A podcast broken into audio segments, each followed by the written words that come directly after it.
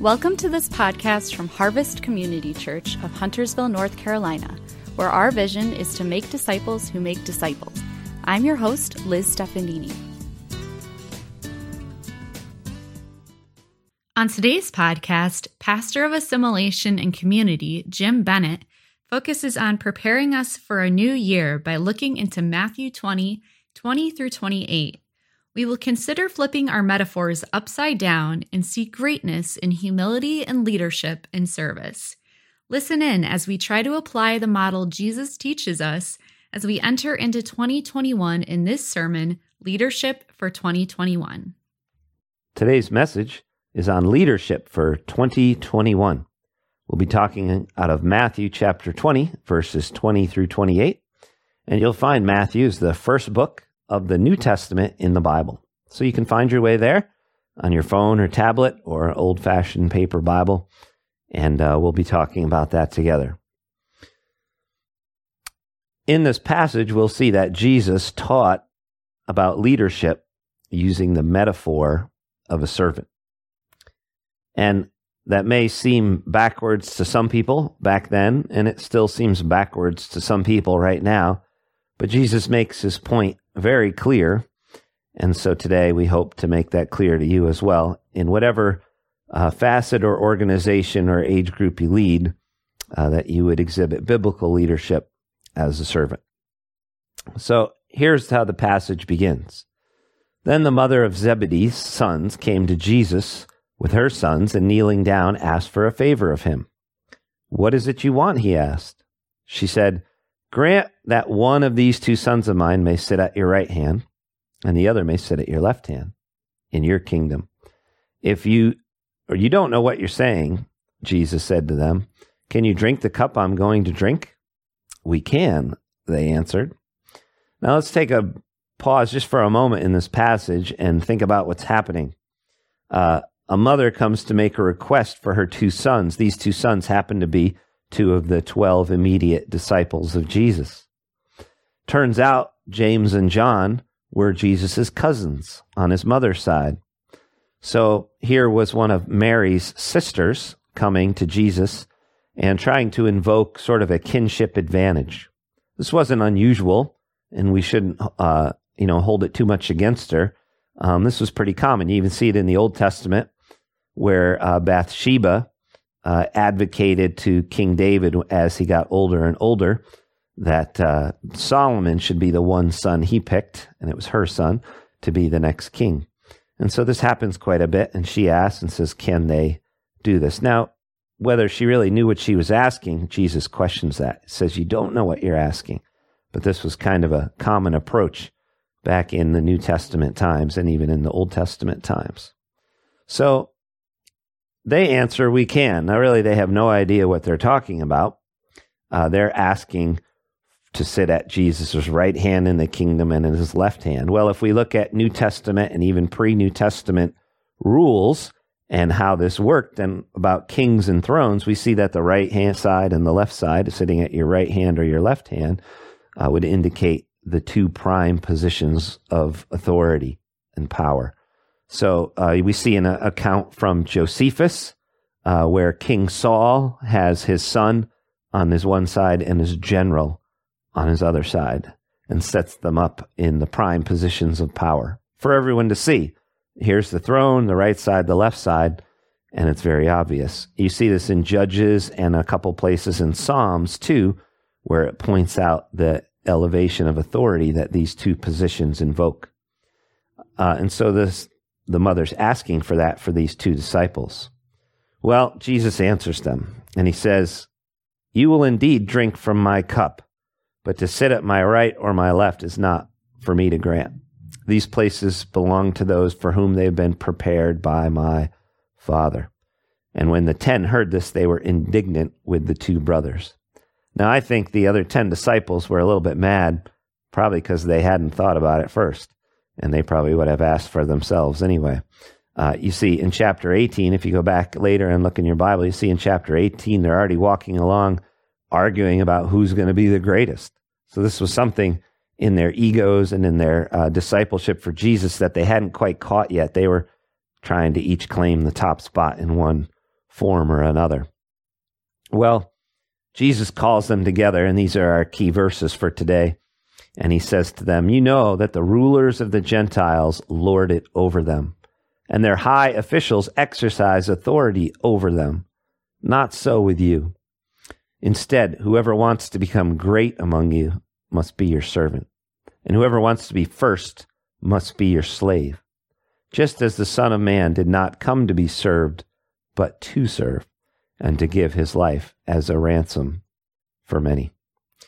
And so we want to look at this passage and what Jesus taught about leadership. The first thing we notice is that he brings to light what they already knew about leadership. He points out the rulers of the Gentiles, dominating over them, the men of high positions exercising power. I took this from a different translation so you could see the different words used dominate and exercising power. And so here, uh, these Gentiles, these non believers, are acting according to worldly forms of government, and they're trying to rule with for uh, self advancement and for ego. And so Jesus knows that his disciples see this in the culture, and he says, no, "We're going to do it a different way." Uh, he explained to them why it's wrong, and then here the key verses for today that we pointed out about being a servant and a slave, he uses this metaphor. Now, this is not the only time he says this to him. In fact, he says it again and again and again in different forms, even just throughout Matthew's gospel. If we look contextually in this one gospel, we see here as we go through uh, in chapter 19, he says, Many who are first will be last, and the last will be first. Uh, in chapter 20, uh, this passage uh, from the parable of the vineyards and the workers, he points out the first will be last, the last will be first. He's flipping everything on its head. And then here, this passage we're looking at today to be great, you must become a servant, to become a slave.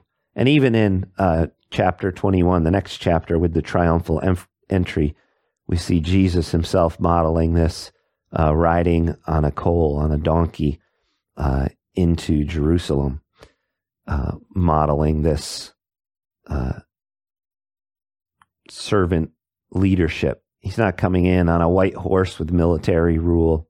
In fact, this is what they would have been familiar with. In fact, this flipped their view upside down because of all the things we've been talking about. Where would they have seen this? Well, in their day, they would have even known the Greek sophist to say, How can a man be happy when he has to serve someone? Imagine that living in a culture, maybe ours is much like that today, where we say, How can we be happy if we have to serve someone? Don't we want to be the one that climbs to the top of the ladder, that achieves the greatest success, that has people under us that we can tell what to do and demand to uh, go get us our coffee and all these things? How can a man be happy when he has to serve? They would have heard these things uh, and they would have thought, Oh, this must be what leadership is all about. Their idea of leader would have invoked authority in every uh, macho a type personality way. Uh, ruling was the desired outcome. It wasn't leadership for the sake of serving people, it was leadership for self advancement. Uh, they would have seen this in the oppressive government, in how the Roman government uh, held other people down as a powerful government. It's not to say they didn't do anything good, but in their rule of government, they certainly made their power known. We see this in the reign of Caesar Augustus and in the wickedness of Herod Antipas as uh, he ruled during Jesus' time and in that uh, time of the New Testament. Uh, part of what they did with the government was this exploitive taxation, showing power and demanding from its people uh, taxes and taxes beyond taxes and taxes beyond taxes after that. And uh, enforcing that in ways that led to really uh, negative disadvantages uh, for people who couldn't contribute. And then strong military rule, we see clearly as part of this uh, Roman government ruled world, they would have seen this authority. So, in this metaphor of servant, then, Jesus flips it upside down. In fact, if we think about the metaphor of servant and we think about what they would have known from their culture, let's think about what a metaphor tells us about. Metaphor may tell us about a leader's style. And if we're thinking about an oppressive government and a strictly run organization where uh, the leader shares no power, but only uses it for self advancement. It's very true in many cultures and countries of the world today where this still happens. What does that kind of leadership tell you about the leader's style and the leader himself or herself? What about the culture of that country or the organization? And we think about uh, what's accepted there. What about the values that that puts out and what people strive after? What will be rewarded? And if we reward those who get to the top, then many people will do whatever they can to get to the top, uh, pushing other people down along the way because they're trying to achieve the one thing they want, which is for themselves. And how does that impact then relationships within the organization? Think about your school or the, your place of work or business and sort of the culture and organization that there. If the metaphor being presented is leadership as ultimate authority and power, then how does that impact people's relationship as they work in and amongst that organization? And there's a message that that communicates not only to people inside, but also to outside. And so, in this kind of emotional atmosphere that can be created, that would be similar to a closed system where people are tense and tight. They're uh, possessive. They're insensitive to feelings. They're often self uh, motivated for their own ego. And then they can be emotionally starved or repressed. But on the other hand, if the metaphor being presented in real life shows a servant or a slave, then that would be a much more open system.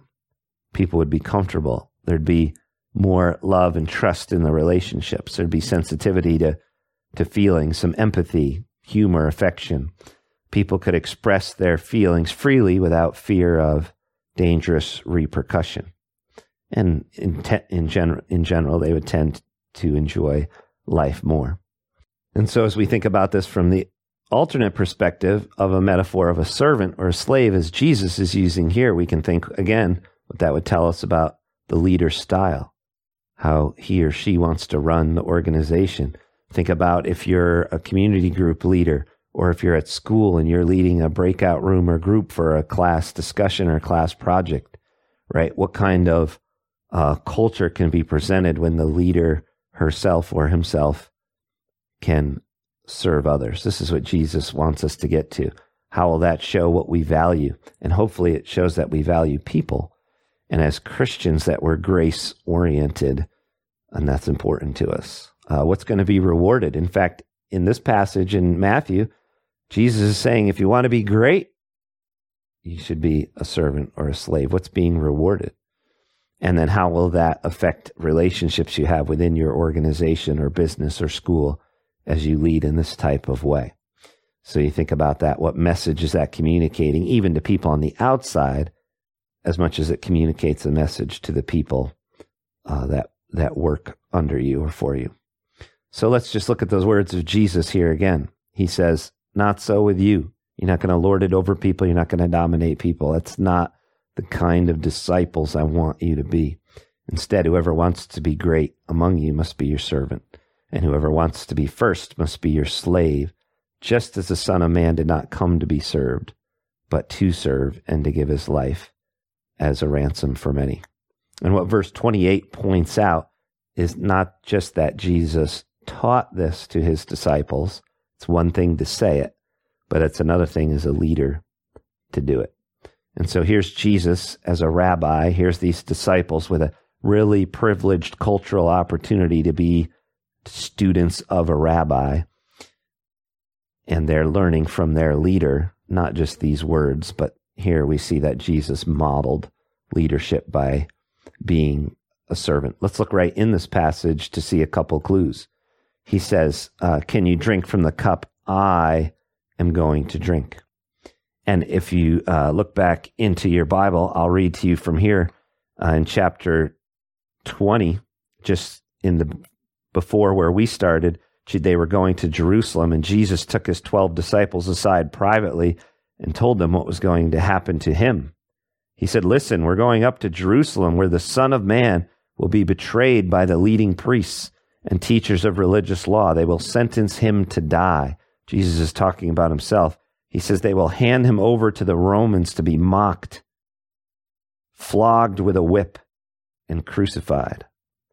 And so, can you drink from the cup I am going to drink? Jesus is saying, I'm going through with this. And this was the ultimate act of servant leadership for sure. Uh, another place he shows it is in deciding who sits on the right and left. He says, Well, these are places decided by my Father. He shows his subordination to his Father to decide these kinds of things. And we know that Jesus himself will be exalted to that place of privilege and authority and power at the right hand. That's what the Father decided. This isn't the only place we see it. Matthew has been pointing out to his Jewish audience that he's writing to all the way through the gospel uh, this attitude of Jesus. Even at his baptism, it's recognized in chapter 3.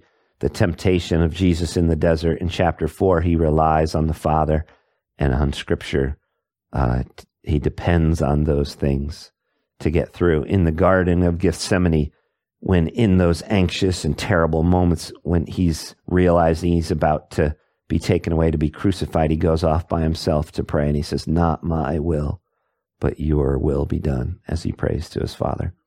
And then in the crucifixion, uh, they're shouting at him, they're mocking him, they're making fun of him, and they're like, Just take yourself down. If you have power, take yourself down. And he resists all that mockery and he he stays there because he loves us and he was serving us by giving his life as a ransom for many. Now this idea of servant leadership certainly caught on with the disciples after the crucifixion and with the early apostles.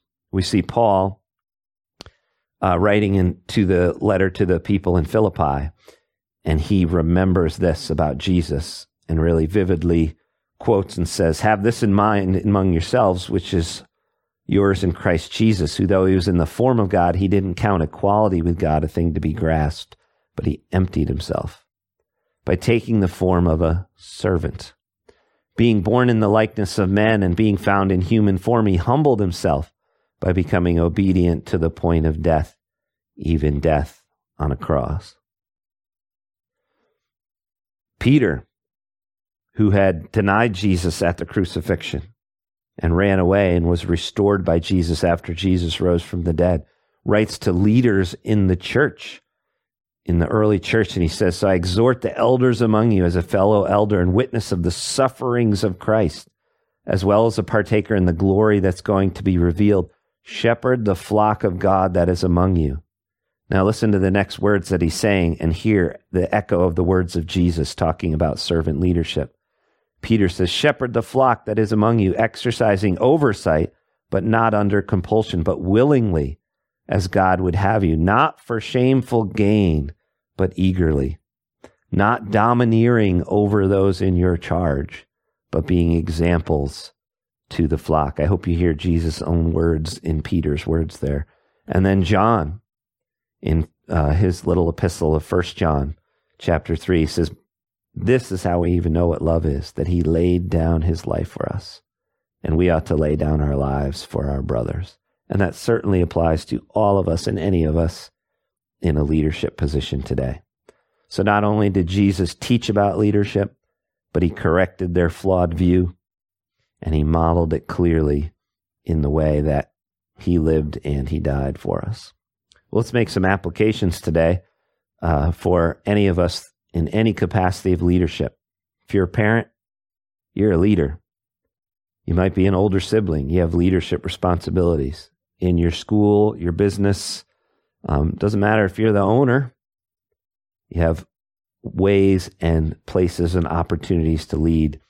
And Jesus would be glorified if we lead biblically with a servant leadership in mind. So, some applications we can make today. Three specifically. One, just steeped in all of this is leading with humility. Uh, when you serve others, it just uh, seems to me like it helps keep our humility authentic. Um, you may have known leaders that are just full of ego, ego, ego, ego, and serving others is really not part of probably how they operate. Um, and if you've had a boss like that, or anyone who can be sometimes narcissistic, you realize they're in it for themselves. I bet you wouldn't pick that person as a boss if you could. But if you had a boss who cared about the staff and who uh, cared about their well being, collaborated, worked alongside, um, you may see some humility in that. I bet you'd much more likely rather be around that person. So serving others can help keep your humility authentic. Makes me think of a verse in James where he talks about our religion. And he says, religion, pure religion should be part of what he says is taking care of orphans and widows in their distress. And I think he says that the purity of our religion there is because a widow, an orphan back in that day, they couldn't pay you back. So would you be willing to serve someone without expecting anything for yourself, except that you're obeying God? Um, and I think that's really a test for our humility today, oftentimes. I'm not talking about a false humility. You may sometimes know people that are always like, well, you know, I'm no good at that. And you, and sometimes they say that just so you'll give them a compliment. Oh, no, you really are good. And so that kind of false humility, they're seeking out some way to be flattered anyway. I don't know that that necessarily honors God, but a true humility where you're seeking the interests of others as a leader within the organization. You're still leading, but you're leading with people and for people. Uh, then I think that helps keep our humility authentic. Second application could be be willing to develop others.